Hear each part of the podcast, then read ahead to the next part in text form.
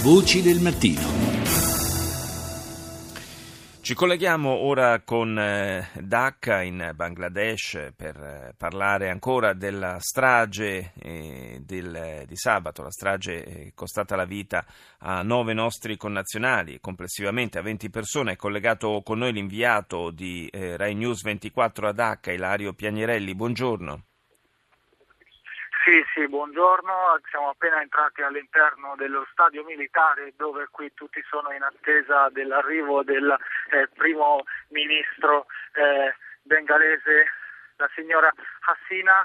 Ci sono, vediamo in realtà solo tre eh, delle bare, sì. delle 20 vittime. Eh, ci sono le due vittime indiane quella eh, indo-americana eh, le altre non ci sono, non si capisce bene se siano già, già state consegnate alle rappresentanze diplomatiche, però questo piccolo eh, palco che è stato allestito eh, ha spazio per tutte, forse devono ancora eh, arrivare. All'interno dello stadio ci sono centinaia di persone, mentre all'esterno ce ne sono migliaia. Eh, stadio che anche sugli spalti eh, pieno di tutte le mh, mm, rappresentanze delle forze dell'ordine che gremiscono gli spazi di questo stadio, tutti in attesa della Premier che qui ha un grossissimo seguito, il Partito del Popolo e gran parte delle persone assepate all'interno sono state proprio eh, chiamate a raccolta dal Partito eh, del Popolo. Eh, ci sono ovviamente il, il nostro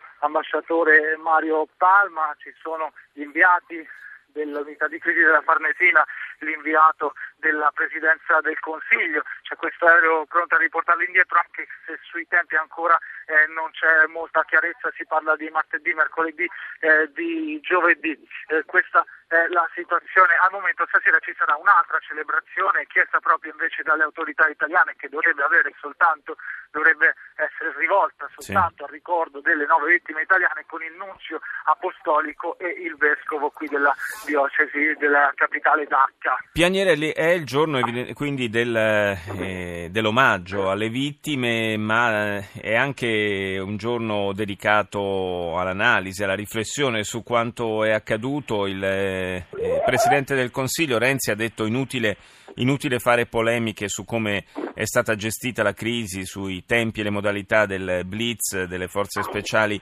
eh, del Bangladesh, però insomma diciamo che anche in questo caso, come purtroppo è avvenuto in occasione di attentati simili in Europa, eh, qualche, qualche, buco, qualche responsabilità da parte eh, dell'intelligence e delle forze di polizia, delle forze di sicurezza è emersa.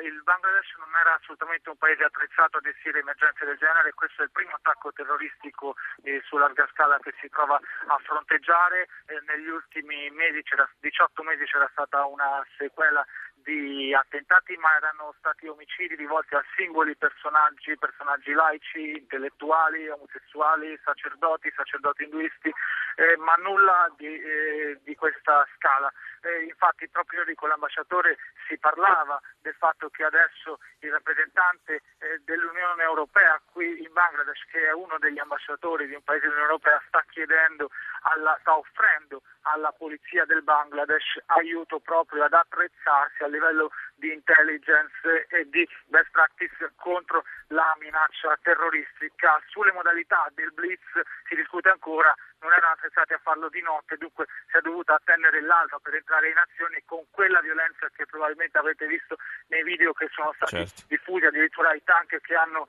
eh, buttato giù eh, parte del ristorante, parte della terrazza esterna al ristorante e poi c'è stato un eh, si, si, si, si, percepiscono chiaramente da quel video proprio la forza di questo blitz con le rastiche di mitra eh, rivolte dai, eh, da entrambe le parti. Insomma.